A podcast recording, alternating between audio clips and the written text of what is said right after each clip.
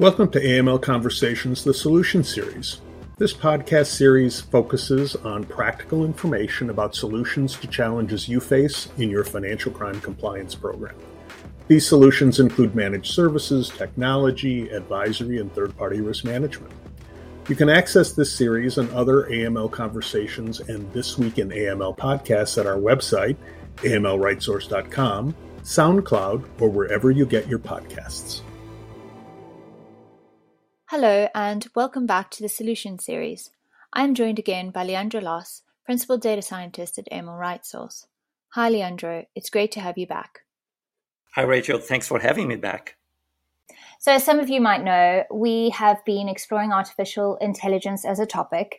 And in our previous two episodes, we discussed the different branches of artificial intelligence and if we can trust it. In this episode, we're going to be talking about large language models such as ChatGPT and their application in compliance. I think that leads me nicely to my first question. So, Leandro, could you explain what a generative pre trained transformer, or GPT as it's commonly referred to, is?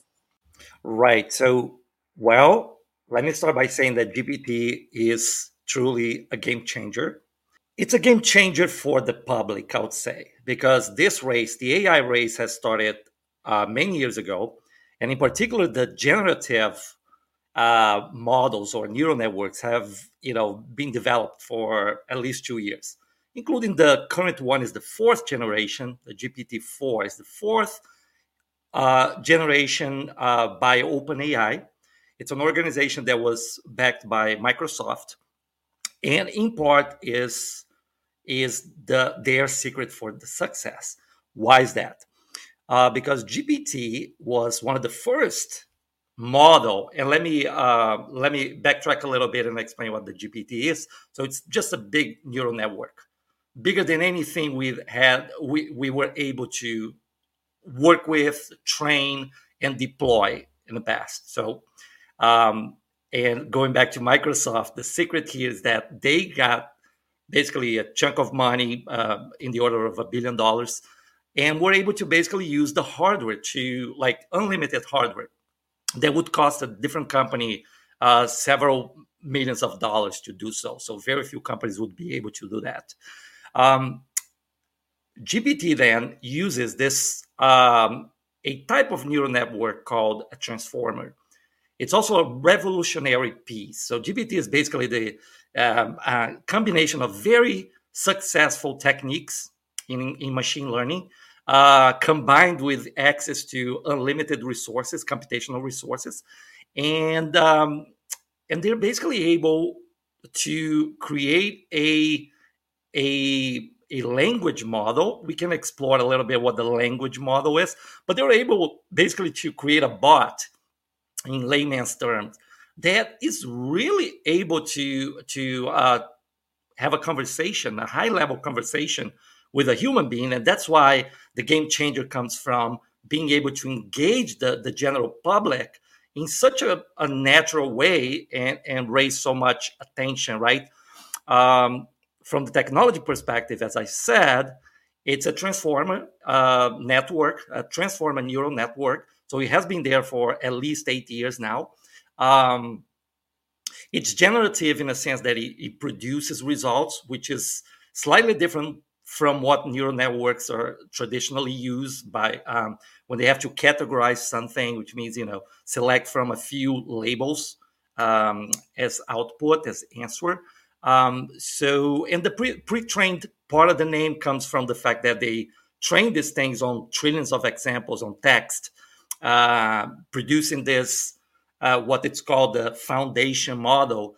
Um, and I can again explore a little bit about that if we decide to talk about language models. Um, they're able to pre-train this guy and create this um, huge neural network that is able to address complete like problems from different domains, which is also a, a new thing.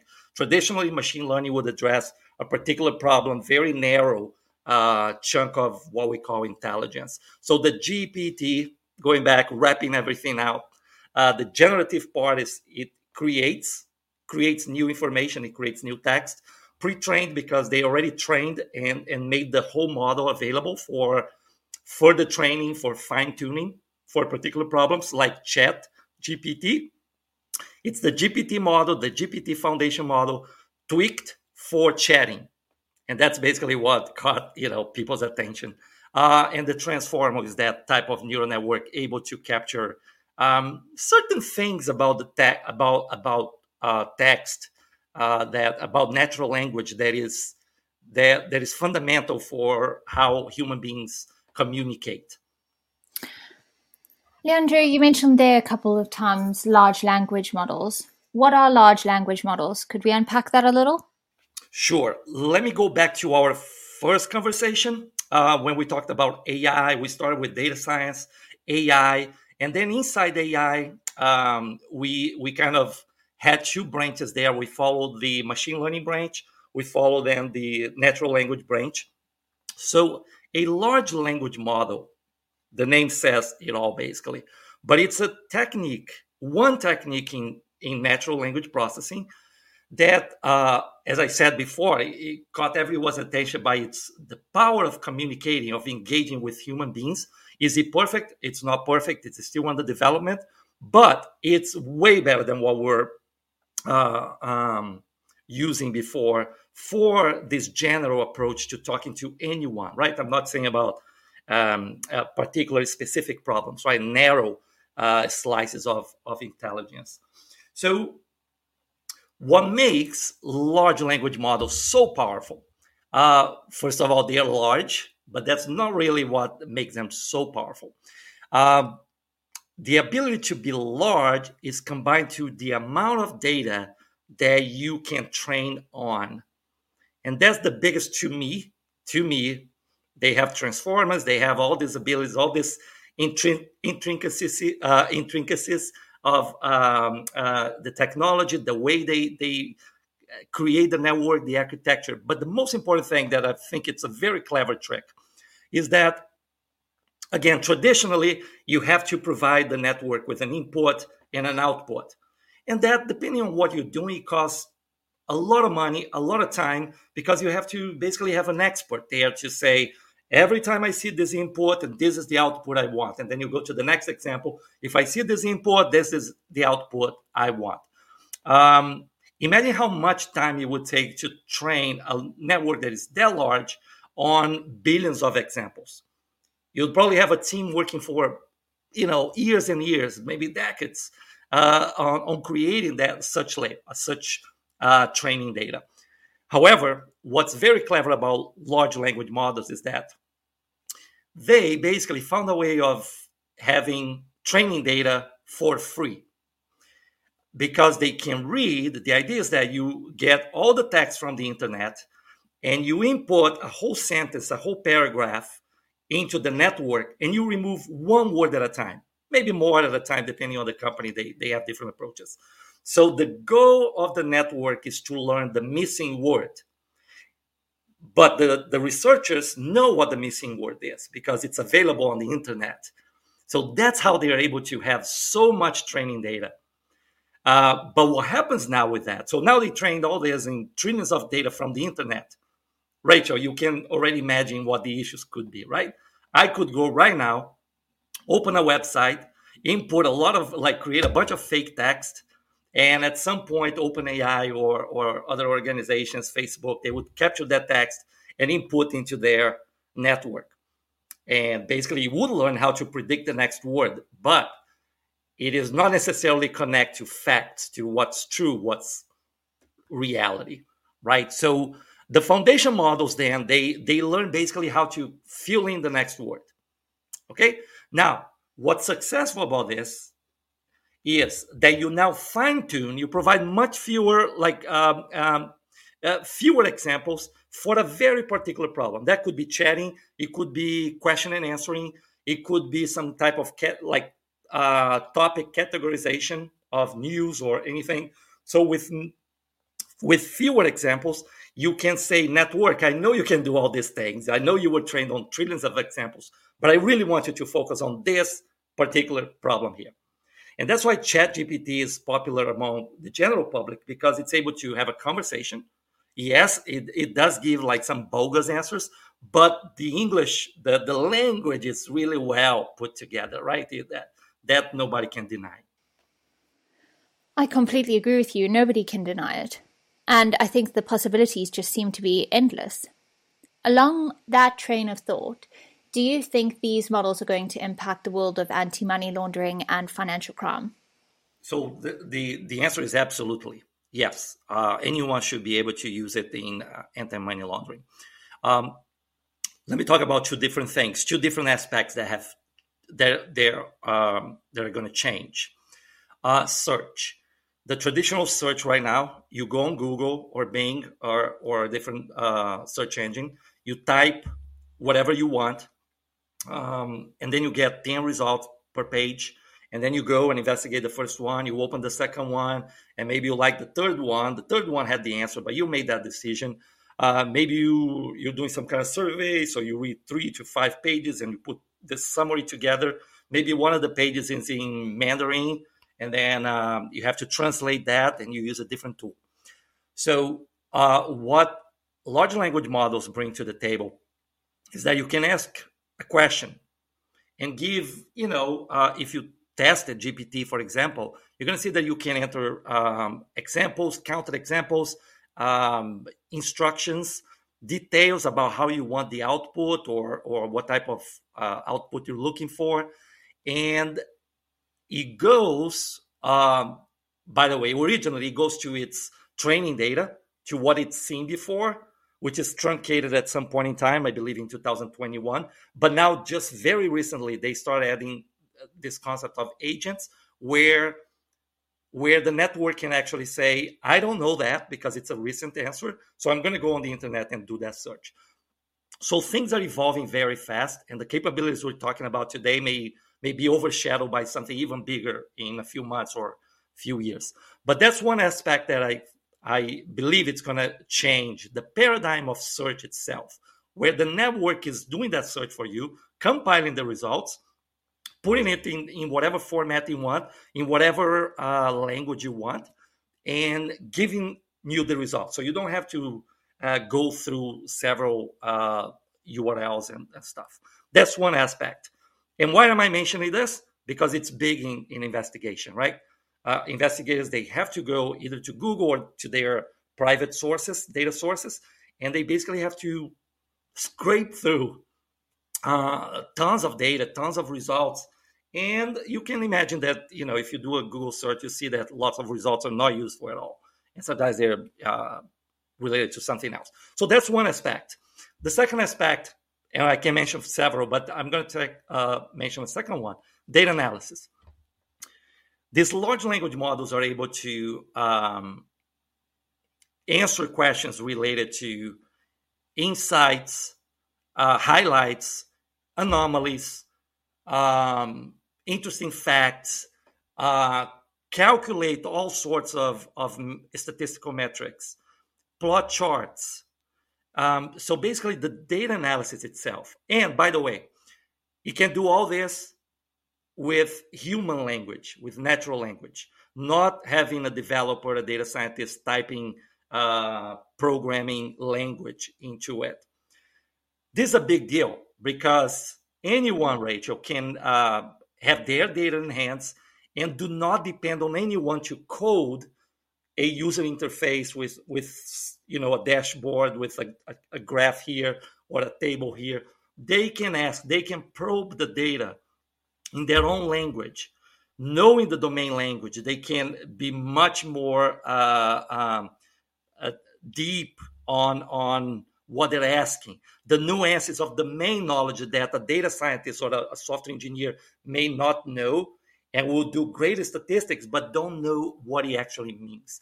So I mentioned this too briefly to say that that's all AML, right? You're investigating transactions, you're looking at KYC files, you're making, you're matching things, you're going to the internet, finding articles, finding sanctions, finding uh, politically exposed uh, persons. Uh, you bring all this together f- to make a conclusion, to to you know adjudicate if that's okay or if that's suspicious. By just those two things that I said, you can already see that things are going to change if we adopt this technology. It will change, right?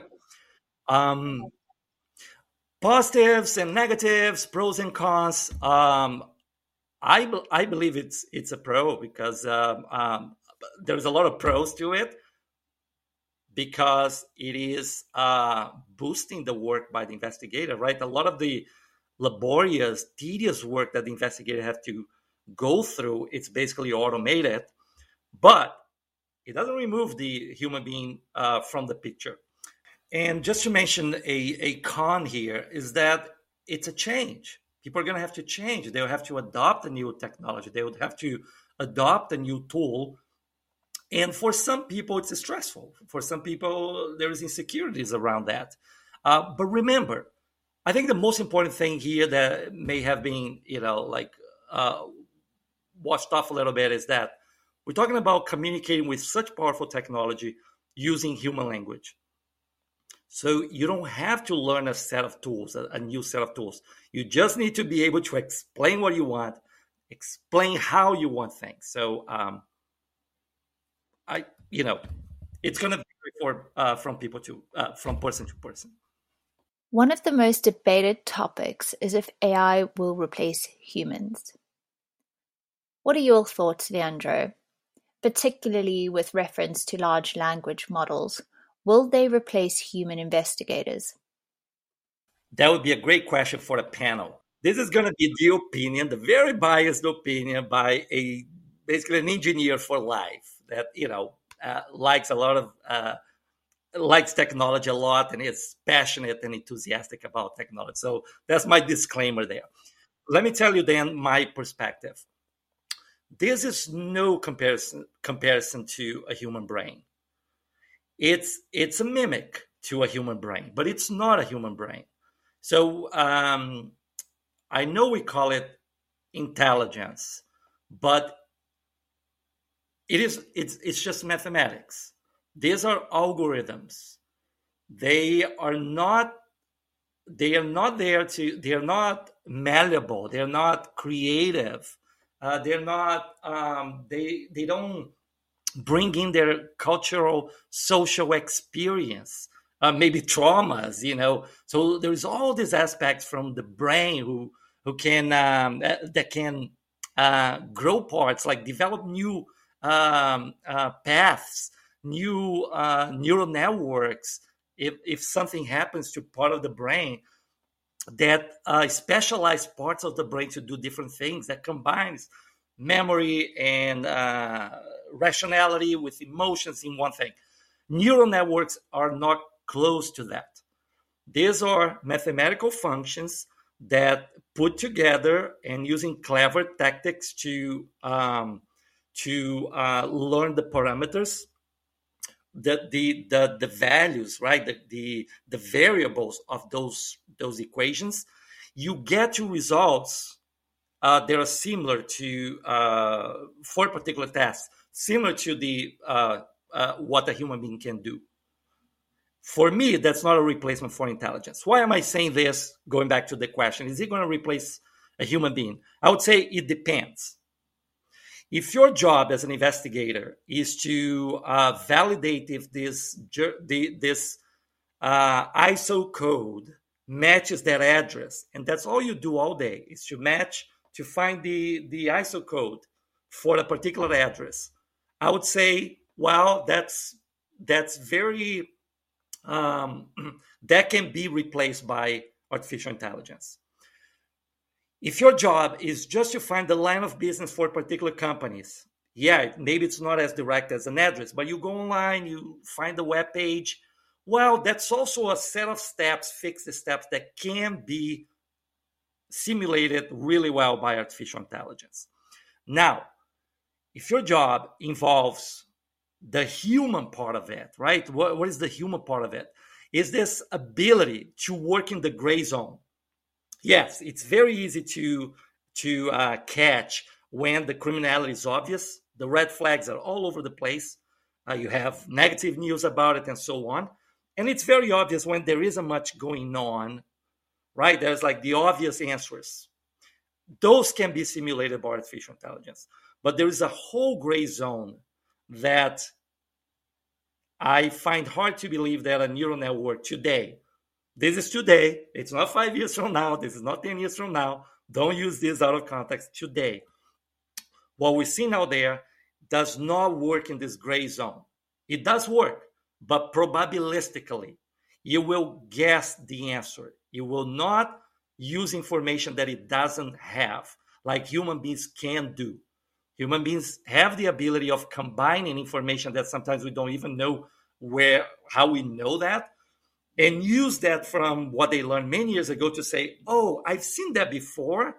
And uh, I think that's what's going on here. And that's how I'm going to take my next step in terms of investigation. Uh, so, to conclude, I do not see language models or GPT replacing human beings. I actually see it human beings maximizing their their potential, the investigative potential, uh, because they they're gonna actually be able to focus on the good stuff or the bad stuff, depending on the perspective, on the actual criminality rather than on gathering data from the internet or, or matching things from different databases.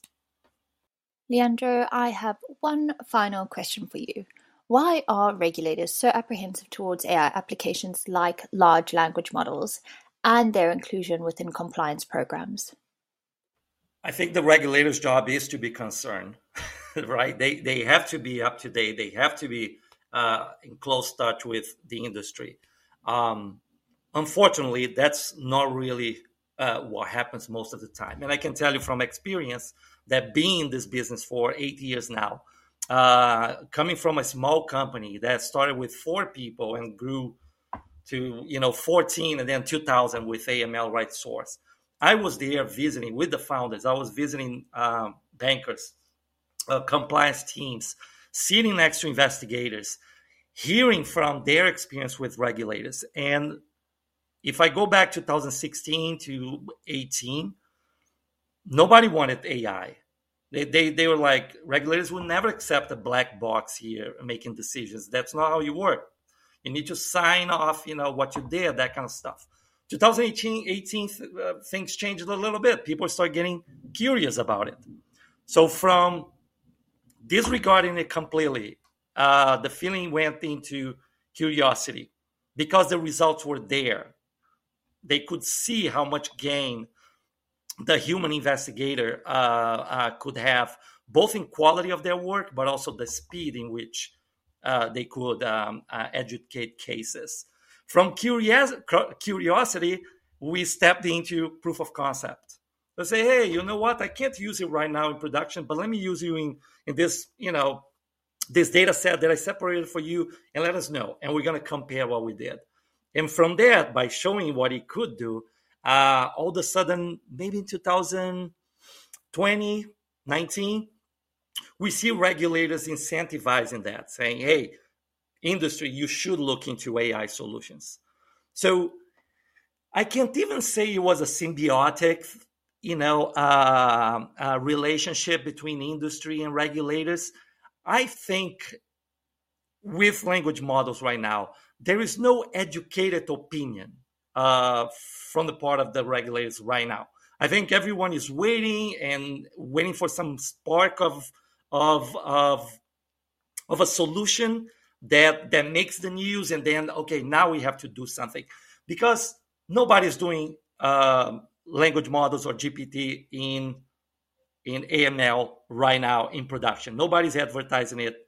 Um, I could kind of crack a little bit uh, the surface of what we do internally. So we are gonna apply, and very soon we're gonna have uh, language model based solutions answers to not to everything. It's not you're not gonna pump transaction and say find me the bad guys, but there are lots of of uh, solutions, red flags that already use machine learning. They already use AI. They already have the blessing uh, from regulators. So LLMs are artificial intelligence. They are machine learning. So I told you a long story of how regulators felt and acted on, on AI. I think it's going to be much easier now. There is already a learning curve in process, in, in progress. And language models are just a new technique, the new kid in the block on the block. And uh, uh, hopefully the the um, that learning curve is going to be much faster. But I wouldn't expect them to take the initiative. I think one of us are going to have to go out there and say, "Hey, we're using it," and then say, "Wait, wait, wait," you know. So that interaction is going to happen by someone taking the first step and waiting for the the feedback. Thank you so much for answering all my questions, Leandro. This has been really insightful. Thank you, Rachel. I'm looking forward to the next conversation. And thank you, as always, to our listeners. Join us next time for our final episode on AI, where we will be discussing how it can be leveraged in compliance.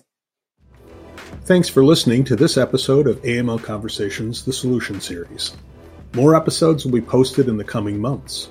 If you find this installment interesting, there is more great content at amlrightsource.com. If we can help you with your financial crime compliance needs, schedule a meeting on our website.